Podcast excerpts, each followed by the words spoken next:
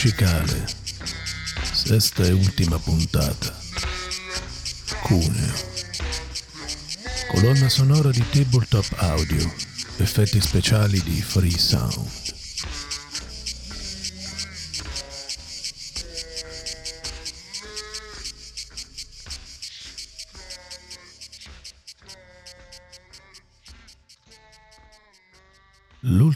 Volta sino ad oggi che ho sentito cantare le cicale non ero solo.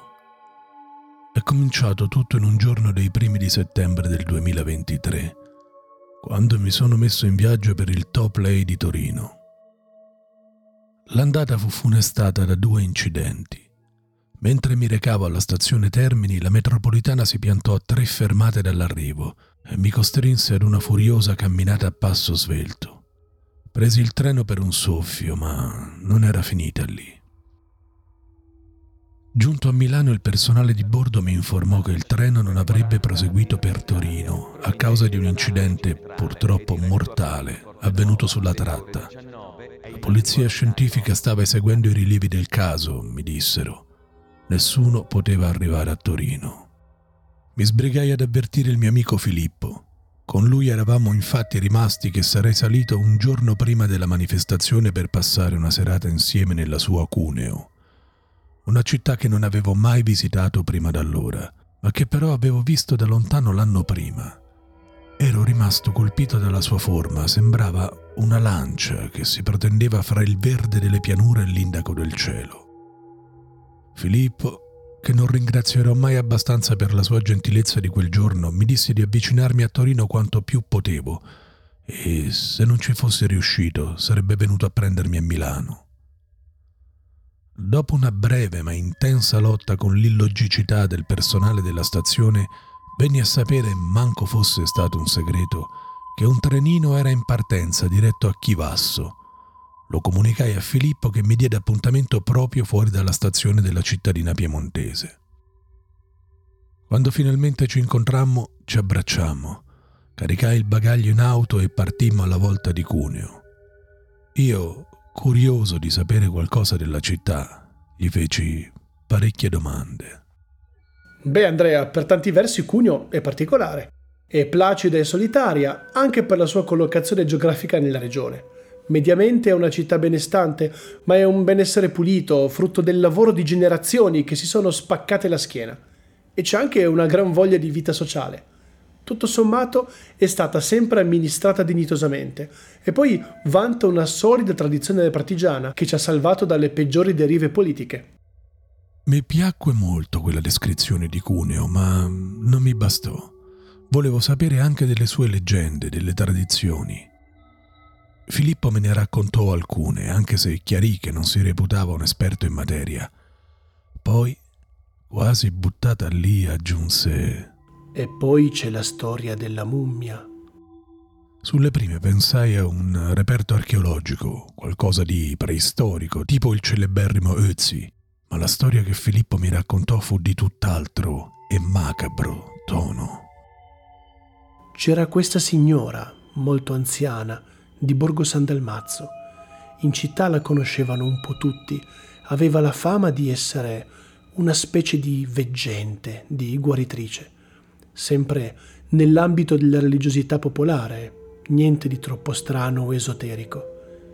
E anche se non lo dichiaravano apertamente, erano in parecchi a farle visita.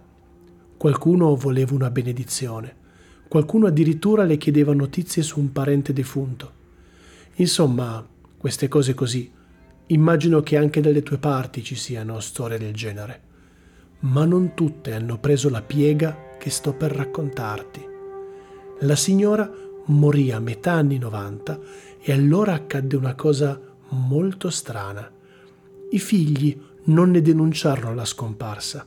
In pratica la mummificarono in casa. Qualcuno pensa che fu per truffare l'Inps e incassare la pensione ma la verità è un'altra. Fece una lunga pausa mentre imboccava lo svincolo che ci mise in una diramazione dell'autostrada. Io ero già completamente stregato dalla storia. Se non per la pensione, allora perché avevano mummificato la donna? Non dovetti attendere oltre per conoscere la verità. Continuarono a visitarla, capisce Andrea? Anche da morta continuarono a visitarla. Mi verrebbe da dire a venerarla, a chiederle grazie e guarigioni, a chiederle di intercedere per i morti. E non si è mai capito veramente quanti in città fossero al corrente della cosa perché si recavano al catafalco fatto dai figli quanti lo sapessero ma si facessero i fatti loro e quanti invece ne fossero completamente all'oscuro. Alla fine però venne tutto a galla, intervennero le autorità e il resto lo puoi immaginare, denunce e processi. Il racconto di Filippo mi colpì, devo ammetterlo, più del dovuto. Avrei dovuto capirlo in quel momento, per quel brivido freddo che provai che stavamo navigando come due pazzi incoscienti su un battello diretto verso la tempesta. Arrivati finalmente in città, però, le nuvole parvero dissiparsi. Un pomeriggio bellissimo, caldo ma non troppo, un cielo terso, un'aria profumata e la promessa di Filippo mantenuta. Cuneo è davvero bella, calma, ordinata, accogliente, non troppo grande, non troppo piccola, a misura d'uomo, come si suol dire. Ci facemmo una bella passeggiata prima di un cocktail in uno dei molti locali del centro, tutti carini e con un tocco particolare.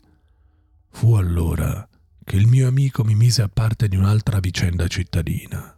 Una nota un po' stonata e che, per quanto riguarda la vita notturna, Cuneo è davvero poco sfruttata.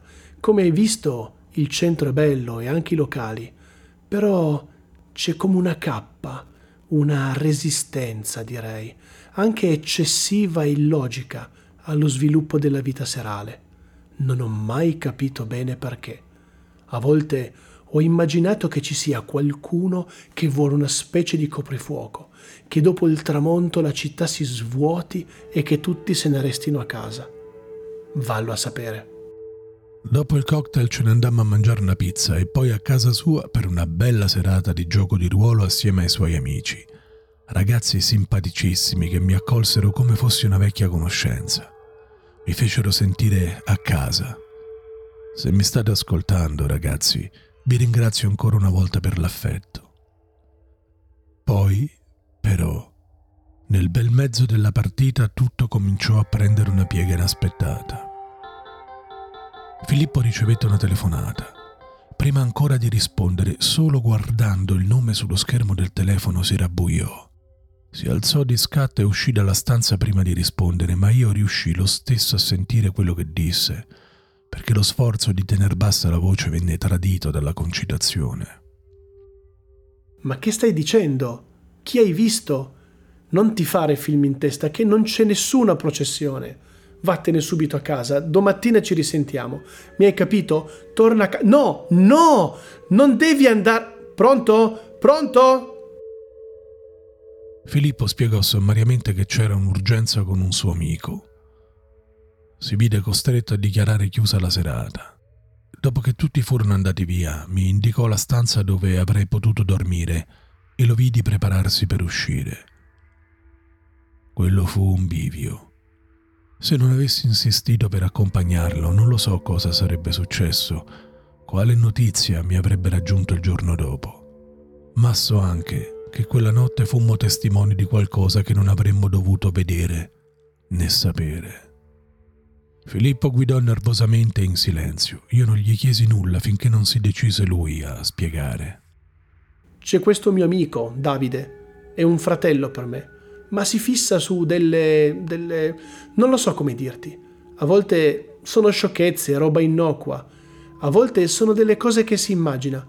Al telefono mi ha detto che sta seguendo delle persone che secondo lui stanno facendo una specie di processione con le automobili. Vedi te se non si caccia in un guaio. Mi dispiace per come è andata la serata, ma non posso lasciarlo da solo. Ci fermammo in una via desolata e senza illuminazione, eccezion fatta per i fari di un'auto parcheggiata a bordo strada. Davide ci venne incontro quasi di corsa e non fece la minima piega per la mia presenza. Confusamente spiegò di aver seguito una fila di automobili diretta ad una vigna abbandonata.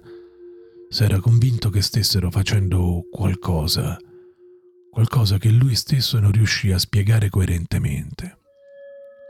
Filippo tentò in tutti i modi di dissuaderlo dal proposito di entrare nella vigna, ma quando capì che non ci sarebbe stato verso di convincerlo, si rassegnò a seguirlo per impedire che facesse chissà quale sciocchezza. Mi ricordo benissimo lo sguardo che mi rivolse. Fu come se volesse scusarsi di avermi trascinato in un'avventura così folle. Scavalcammo senza difficoltà un tratto di rete di ferro malamente piegata e ci dirigemmo verso il rudere di casale al centro della vigna, le nostre scarpe che affondavano nella terra umida. Il vigneto era in uno stato penoso, divorato dalle erbacce e invaso da arbusti che crescevano un po' ovunque. Tra le fronde, le cicale cantavano forti e insistenti e io capii che qualcosa di terrificante stava per accadere, ma non potevo dirlo, altrimenti avrei aggiunto ancora più tensione all'intera vicenda. Quando cominciammo ad udire le voci che salmodiavano in coro, Filippo mise su un'espressione di autentico stupore. Non capiva, non immaginava, nessuno di noi poteva quello che stava per succedere. Ci affacciammo da una finestrella coi vetri sfondati ed assistemmo ad uno spettacolo che... che... Io non so quanto di vero c'è in quello che sto per raccontarvi e quanto invece fu il frutto del collasso della realtà che sperimento quando le cicale cantano. Sei uomini, tutti avanti con l'età, erano attorno a una predella di legno sopra la quale era deposto un corpo mummificato, avvolto in un telo bianco e con in testa una specie di aureola fatta con del filo d'ottone. L'ambiente era rischiarato da qualche candela e dai led dei telefoni cellulari disposti a cerchio. Signora di signore, cantilenavano. Regina di regine, tua è la notte, tua e tua solo. Nessuno turberà il tuo passo, nessuna luce, nessuna voce, come tu ci hai comandato. Fu a quel punto che provvidenzialmente Davide svenne. Ce lo caricammo di peso, corremmo via come se avessimo avuto il diavolo alle calcagna. Filippo spostò alla bella e meglio dalla vista l'auto di Davide e poi ce ne andammo tutti via con la sua. Lo accompagnammo a casa. Quando si riprese era in un tale stato confusionale che fu un gioco da ragazzi metterlo a letto. Poi ce ne andammo e non avemmo il coraggio di proferire nemmeno una parola sull'accaduto. Solo il giorno dopo, quasi arrivati a Torino per l'inizio del Toplay, fece a Filippo la domanda che mi aveva tormentato per tutta la notte e tolto il sonno. Sì, Andrea quella era la mummia di Graziella, la vecchia di Borgo San Dalmazzo. Non so come abbiano fatto, ma non è mai stata seppellita. Continua ad essere venerata. Adesso ho capito perché ci sono persone che non vogliono che Cuneo viva di notte.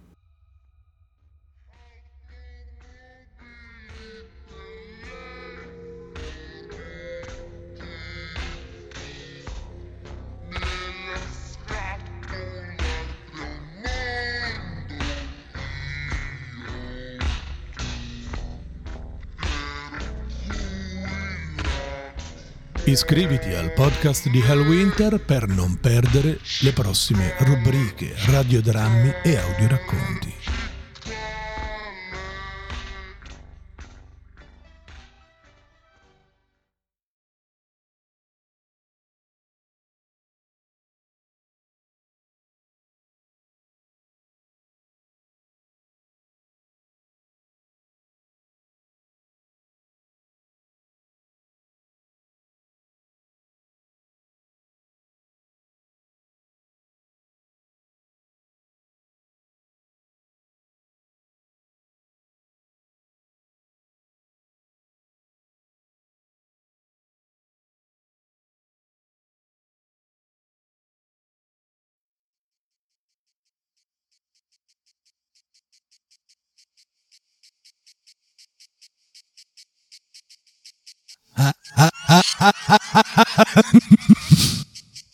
Amir bemuk aras alun elaj gishtilrat nakaterik nesunau isnan yerod holash nakumit lulo ist.